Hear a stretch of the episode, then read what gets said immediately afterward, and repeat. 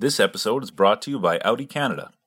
The Canadian Medical Association has partnered with Audi Canada to offer CMA members a preferred incentive on select vehicle models.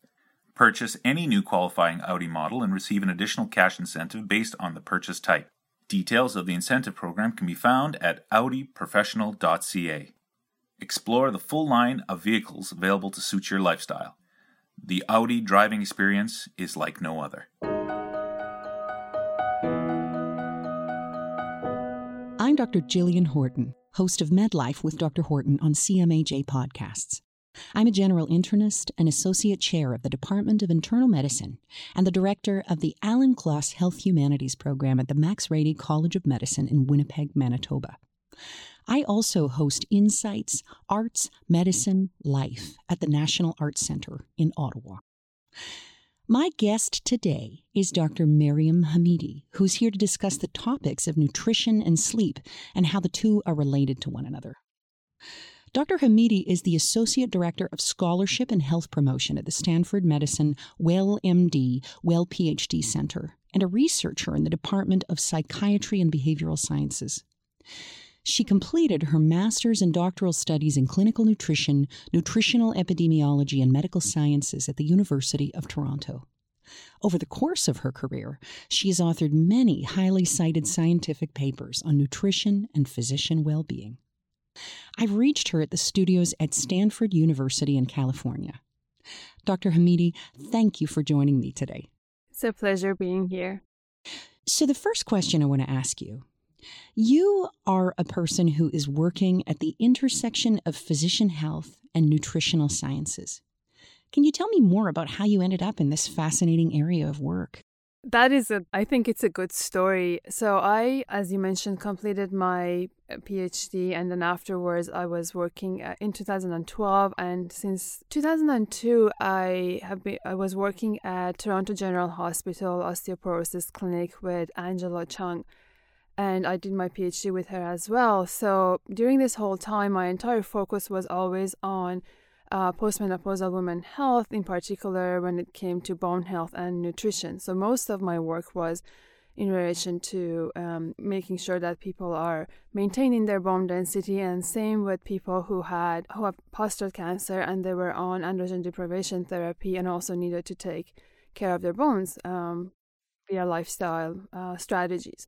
So while I was working on these projects, one of my friends who was um, working at Air Canada, one day he reached out to me and said, Maryam, you know, we need um, someone to teach our pilots about nutrition and management of sleep and fatigue. I know myself that when I eat better, I feel less tired. So I would imagine that there is some something else going on. There must be some science to it. Do you know anyone who does that? So I started looking, and I couldn't really find anyone who had who was specializing in nutrition and fatigue management in the way that they were looking for. So I told him I can't find anyone. He said, "Can you do it?" I'm like, "Yeah, I know. I kind of did my PhD for seven years. I think I can. I can learn about that." So I started learning more and uh, putting together a package for pilots, and I started teaching Air Canada pilots about fatigue management and, and nutrition and how they could um, reduce their fatigue and also feel more alert and less sleepy during their long haul flights. At the same time, I was still working at Toronto General with, with physicians, and then I realized there is a parallel universe going on there between medicine and aviation. In that, you know, physicians, just like pilots, work really long hours. They don't have access to healthy food. They're often trapped the same way pilots are trapped in a in their cockpit, physicians are trapped in uh, in their um, workplaces, in OR areas, in their clinics, um, in emergency um, medicine rooms. And it's a similar situation that, uh, in fact, sometimes it's worse for physicians because they can't even eat or drink uh, in specific areas due to infection control and other policies. So I realized a lot of my physician colleagues, in particular residents and fellows, were um, a lot of times experiencing um, hunger, thirst, um, in addition to sleep deprivation, and um, the foods that were available to them weren't really healthy. Um, so that made me think of what about I bring what I'm learning in the realm of pilot and pilot's nutrition to to physicians. So I reached out to Angela and said, you know, do you would you be interested if I write a review paper on this? And um, my colleague and also uh, who was at the same time chief resident at uh, Toronto General, Miranda um, was also interested in in doing that work. So we got together and we did a review of literature. We learned that actually Jane Lemaire at the University of Calgary has been a pioneer in looking into uh, physician nutrition underperformance. So um, again, I, I've learned a lot from Jane and also realized that there were very few people in the world who have been looking into this. So it became a, a passion and interest uh, for me to do this work. It's an amazing story. And, you know, one of the things that I remember being struck by the first time I heard you speak via Stanford was eh, the fact that I'd never heard a conversation about this before in exactly the way that you tailored it. You know, so much of our advice tends to be generic and not tailored to who we are and what we do.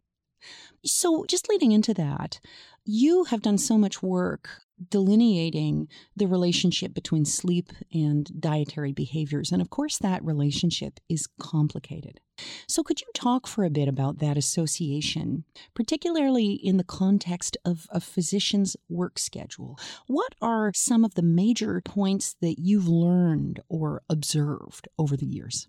As you mentioned, a big part of it is sleep deprivation, and again, as you mentioned too, it's it's like this reciprocal cycle between sleep as well as stress, mood, and, and diet. So, for example, we know that when people are sleep deprived, they are more likely to um, go for foods that are higher in calories and they are more rewarding. So, they tend to be higher in added sugar, saturated fat, um, or salt.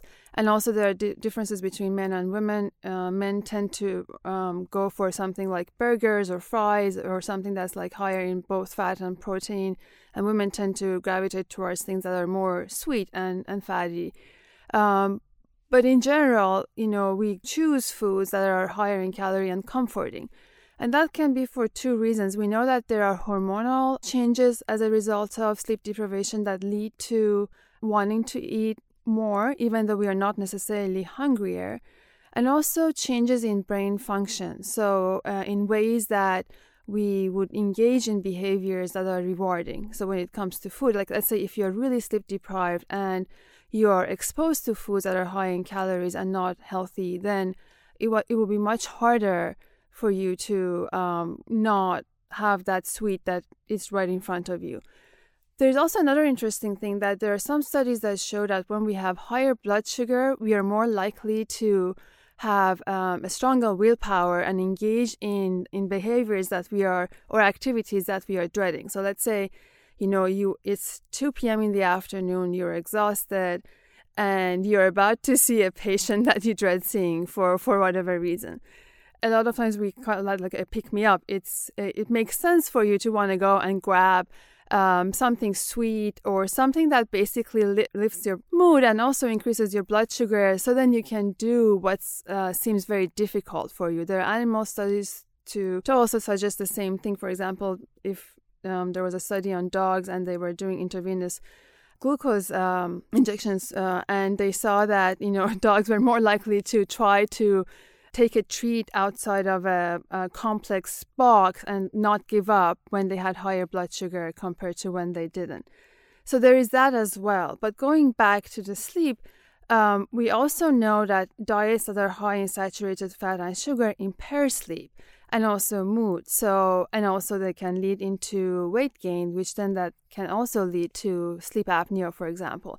So it becomes this vicious cycle of people feeling tired, and then wanting to eat more unhealthy foods, and the cycle repeats itself. Can we talk for a minute about the contrast between the effects of good and poor nutrition on the brain and the body in terms of the things that are of the most interest to physician performance? So there's um there also I wanted to mention that there are gender differences there too. So we know there are a couple of studies that show that women are more sensitive to the effects of diet. So, women uh, would benefit greatly from having a diet that is high in fruits and vegetables, in particular green leafy vegetables and, and healthy fats. Whereas men have a bit of a more um, uh, flexibility in that, and that, that means like, for example, if if men are having an average diet, they don't suffer the consequences as much as women do. For men, it's like if they have a purely junk food diet, they suffer the consequences. So that's kind of an interesting thing to to keep keep in mind. And in, in the observational studies that we have done with our Stanford physicians, uh, we looked at the dietary patterns and we saw that physicians who uh, were, I would say, had a preference because it's really hard to, you know, self reported dietary intake is always very tricky. Sometimes we report what we prefer to eat, not necessarily what we eat. So, what we pick up is actually a combination of what people do and what people prefer to do. So, in this study, we found that people who had a preference for diets that were higher in green leafy vegetables, basically a Mediterranean plant based diet, um, had lower rates of um, sleep related impairment. And that's basically feeling uh, tired and, and not uh, alert during the day compared to those who had a preference for those diets that were high in saturated fat and added sugars. And he also mentioned in the context of you know challenges that physicians experience. Um, one of the things that often comes to my mind is um, thinking about people uh, who are in or the or the whole entire team, physicians, nurses, and everybody else who's who's um, in the room. Um, a lot of times they go without food and water for long periods of time. And I mentioned the effects of uh, food on, on performance, but also hydration. We know, for example, dehydrated pilots have worse flight performance. Soccer referees, they make um, judgment uh, mistakes when they're dehydrated. Same for also, there's a study on physicians that the short term memory was impaired when they were dehydrated. And then I think all of us have also experienced, you know, um, how our mood changes when we are hungry. So imagine you have a f- room full of people who are thirsty and hungry, and I always wonder what what if like part of the aggression that we see in our culture is because people are um, deprived of food and water, as well as you know not being able to to use the washroom. And then the other thing too is um, dehydration changes our visual acuity and also um, uh, attention. So imagine a neurosurgeon who is dehydrated. And again, um, what if we can reduce a lot of medical errors if we could pay attention to proper nutrition and hydration for our operating rooms? And um, that applies to emergency medicine as well, and also any clinician in any uh, in any setting. In fact, when they are feeling tired or doing repetitive work, uh, they are more likely to make mistakes if they don't have uh, proper hydration and nutrition. One thing I I think people might wonder hearing you say that is how how do those studies tend to define dehydration or what does that actually translate into for most of us in terms of oral fluid you know the the difference between what we would have to take in to be replete so there, there are many ways. Uh, one of the ways that they, the simplest way that they use for athletes, to summarize and make it very simple, is uh, we want our urine to look like lemonade, not apple juice. Um, I know there are, you know, medical conditions, you know, the B um, vitamins, um, food. Uh, they can change the urine color, but you can always be your own control and compare you to yourself. Um, and that's one easy way of knowing if you're having enough water or not. There are, uh, in the studies, they usually look at urine output. That's one way of measuring how dehydrated people are or loss of weight. Uh, and more recent studies show that we actually don't even need to be dehydrated, just not having enough. They call it hypohydration. So if we're even mildly dehydrated or have hypohydration, that that alone can uh, affect our mood.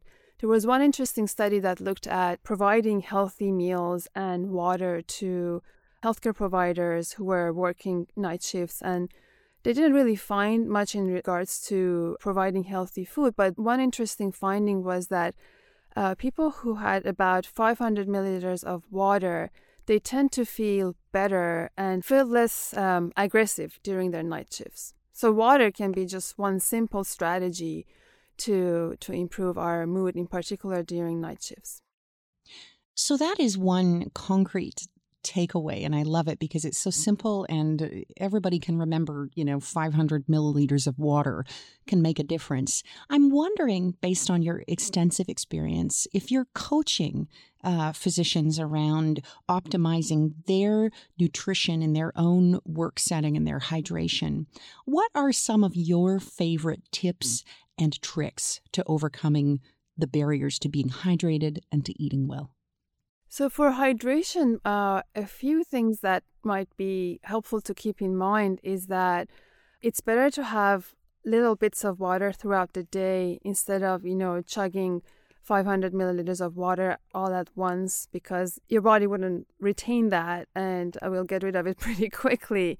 Um, and if we want to kind of reduce the number of um, washroom visits, that's one way of, of doing that. So basically, gradually having water throughout the day. So if I tell that to physicians, they're like, "Well, good luck. I really don't have time to to do this. Uh, it's it's not possible for me to carry a water bottle everywhere." But um, some people can and do. So, one strategy is to choose a water bottle that you love and it becomes your friend. So, the same way sometimes, you know, people become friends with their phones and having a case that they like um, also helps with that. Choosing a water bottle that it's easy for you to carry and becomes like your best friend can help with remembering to carry it around and also drinking water from it. Um, another way, uh, I call it uh, time release fluids. That's having fruits and vegetables because it will give you some times uh, for the water in, in fruits and vegetables to be released. So the act of digestion also releases some some water, which can then be reabsorbed if we are dehydrated. So um, having fruits and vegetables is one way. Um, having also um, specific times in the day that we remi- remind ourselves to drink. So, waking up in the morning, having a cup of water. If you are um, going to a meeting, having a cup of water with you or drinking a cup of water during the meeting. Uh, in your commute to work, in the way back from work, and then with every meal. So, that way, you can have at least about five cups of water per day. It's not easy. I've been trying to do that myself. I often remember to drink as soon as I wake up and during meetings. Uh, those have been helpful to me. And for physicians, um, depending on their specialty and their schedules, a lot of times carrying the water bottle has been the most helpful one, as well as having fruits and vegetables.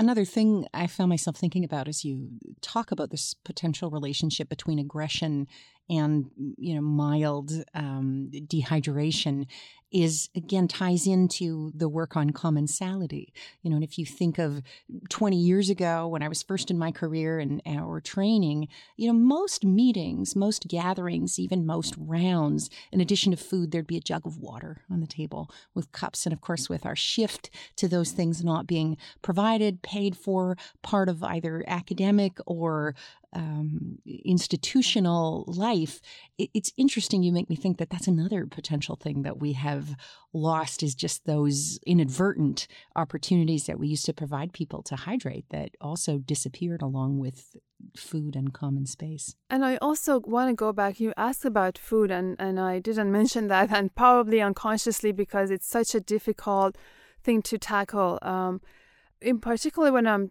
uh, working with residents, it's really difficult to tell them, you know, try to eat healthier because a lot of times they are working about 80 hours a week.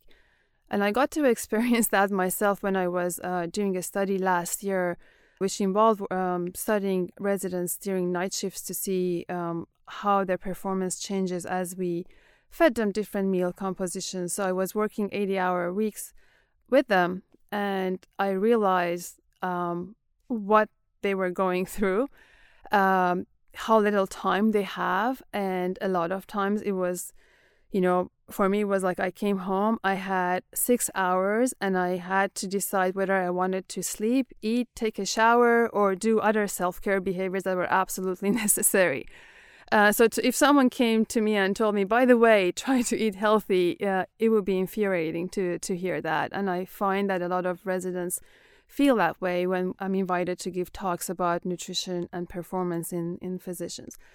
So, in that case, it becomes the responsibility of the organizations, healthcare organizations, um, GME administration, to make sure that residents and also all physicians and all healthcare providers, in fact, have access to to healthy meals, to provide it um, um, in a way that's both affordable and accessible and um, that create areas for, for healthcare providers and um, to sit and eat together for the commensality reason that you mentioned.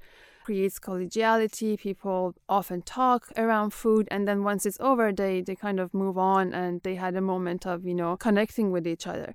A lot of times um, physicians need to go to cafeterias or common areas where patients are and one is like they don't have the time to wait in line but also sometimes they just want some um, some time away from from patients so they can ground themselves and and have a moment to themselves and not run into a, patient who had a difficult encounter again while they are waiting to get their food. So it's really really important to create the space uh, and make it easy for physicians to to eat healthy. I mean, they have the knowledge, and in my experience, every time that we have provided healthy food, no one has objected to it.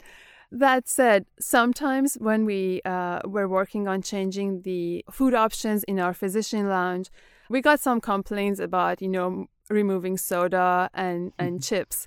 It was kind of funny. Um, but I also get uh, it goes back to that whole um, sleep deprivation and our preference for for certain foods. And you know, sometimes when we don't we don't have control over everything else that's happening, you know, let's just have that, those options as well.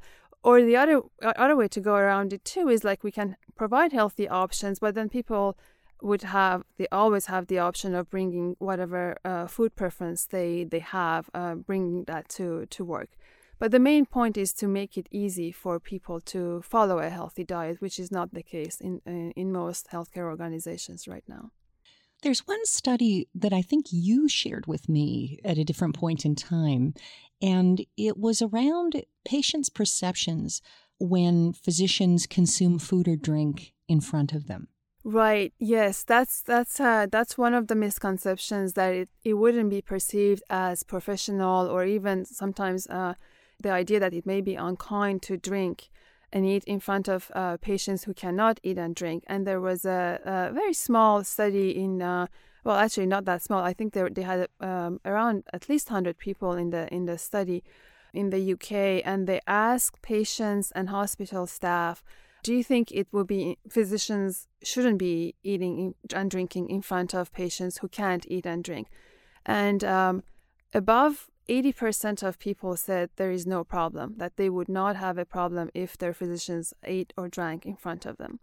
Another thing I wanted to, to mention is um, a few studies have looked at the um, causes of malnutrition in our hospitalized patients.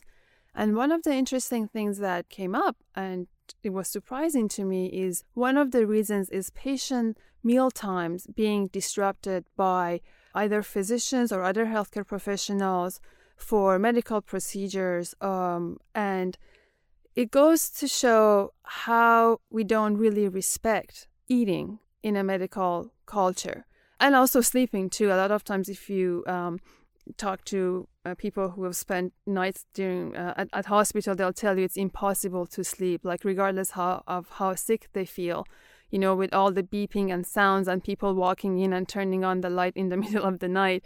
Uh, a lot of times patients want to go home so they can sleep, but also so they can eat, which is quite ironic given that we are trying to help them recover.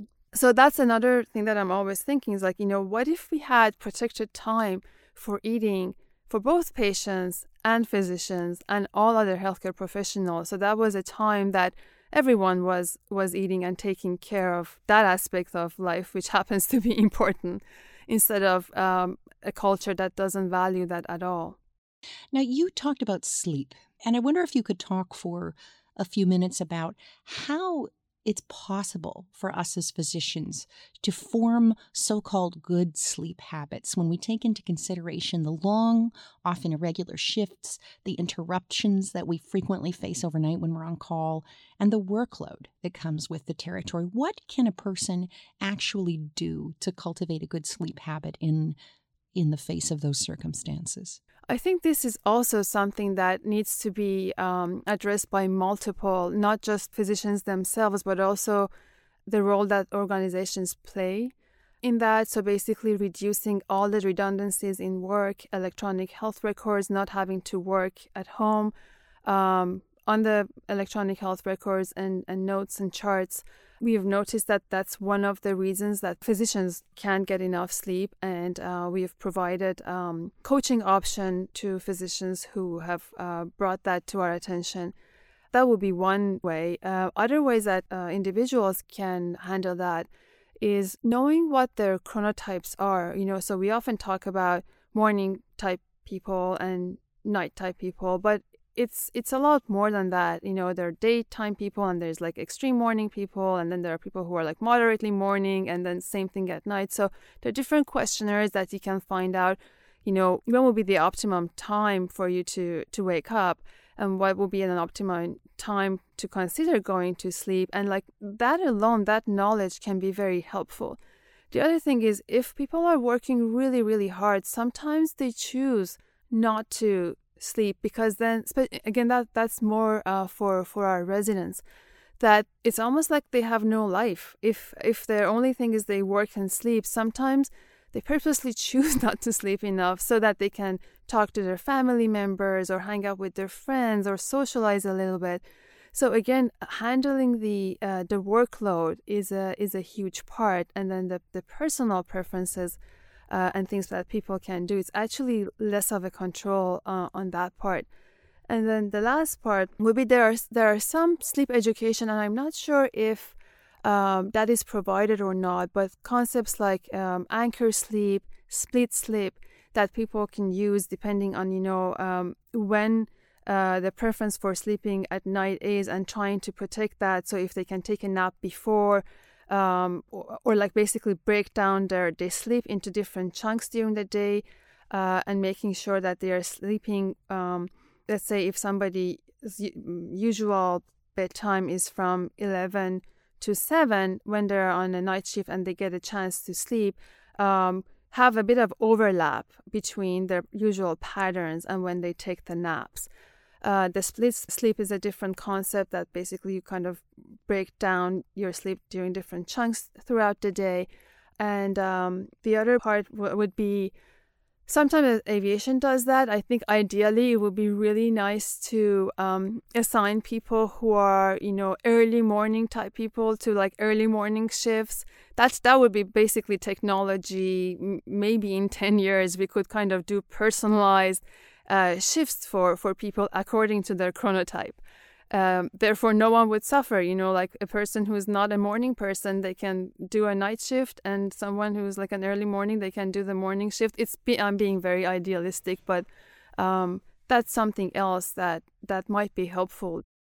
Another thing I've heard you talk about is the strategic and evidence based optimal use of caffeine for physicians. Can you talk a bit about that? Right. Yes. So caffeine is a is a commonly used strategy to to battle uh, fatigue and improve alertness. And uh, one of the ways to um, to take best advantage of that is knowing the difference, for example, between coffee and, and tea. So tea has, in particular, green tea has a um, amino acid called L-theanine, and L-theanine works synergistically with with coffee and on its own it has a calming effect. So, for example, if we are doing something that requires a lot of attention, but it tends to be more monotonous, like doing notes, green tea would be a better option for this for this kind of activity. Whereas if we are moving around and um, we need to do uh, a task that requires attention switching, coffee would be a better choice. Another thing to keep in mind is the half life of caffeine. So, uh, depending on if we are a fast metabolizer of caffeine or a slow metabolizer of caffeine, and usually everyone knows how sensitive they are to caffeine, is knowing that it it can take between three to sometimes eight hours to uh, that's the half life of caffeine and a lot of times it's very effective for the first three hours um, sometimes five hours and beyond that beyond that point it only disrupts sleep but it doesn't really add to our alertness. So if we are feeling really tired at 3 p.m and we have a cup of coffee first of all there is a delay. So it will take about uh, 30 minutes to about 90 minutes for, for caffeine to to be effective and to increase our alertness. So we wouldn't really feel alert until about 4:30 to 5 and that's basically when you're about to wrap up and go home and you're in the car is like, "Oh, great. Now I feel really alert. I needed this about an hour and a half ago." Um, so knowing that time lag can be helpful also for another reason, and that's um, something that's called caff nap. So we can have a caffeinated beverage, tea, coffee, and take a nap. And by the time we wake up, so a, a nap that's about 30 minutes to 40 minutes, and by the time we wake up, the caffeine has kicked in and we've had our nap and coffee also reduces sleep inertia so a lot of times when we are really, really sleep deprived and we take a nap we feel um, groggy afterwards. So coffee can help with overcoming that as well. So that's a good strategy to to use the caff nap, and um, and also again being aware of that time lag and knowing that beyond five hours it can only disrupt our sleep, not necessarily help with the alertness. So then we don't en- enter this vicious cycle of constantly feeling tired and having coffee or tea at the wrong time um, and disrupt our sleep. This caff nap strategy is an example of such a practical thing that I learned from you last year. And, you know, sometimes my husband will see me having a cup of coffee right before I lie down to have a nap. And he says, like, what are you doing? And, but this, you know, the importance, it just illustrates that there are these things that we aren't really aware of in medicine when it comes to optimal performance under the difficult conditions that we work in. And if we know them, we actually can harness them and again get some locus of control over the things that tend to cause us the most distress in our lives. That's right. And the other one that you just reminded me is for people who don't want to have caffeine is is chewing gum. So there are some studies that also show that um, chewing a gum can help with reducing stress, can improve alertness, if we are feeling sleepy and we don't want to um, eat a snack or don't even have time, the act of chewing a gum can be helpful in um, in those situations. And what I, I'm struck by as you say that again is so often, and I've certainly seen this in medical education, learners will be criticized if they're chewing gum in a you know on rounds or in a um, in the ICU. I've I've seen that kind of thing before. And you just gave me this vivid recollection that when I was a resident, whenever I was about to do a procedure, I, I had no awareness that there was a scientific basis of it, but I always knew that if I chewed gum while I was doing it, it actually allowed me to download some of my stress, and I always felt more relaxed. So, just like the drinking fluids or eating in front of patients, what another vivid example of how some of these myths that we've perpetuated about things that we should or shouldn't do actually have maybe diminished some of our capacity to be effective and, and useful.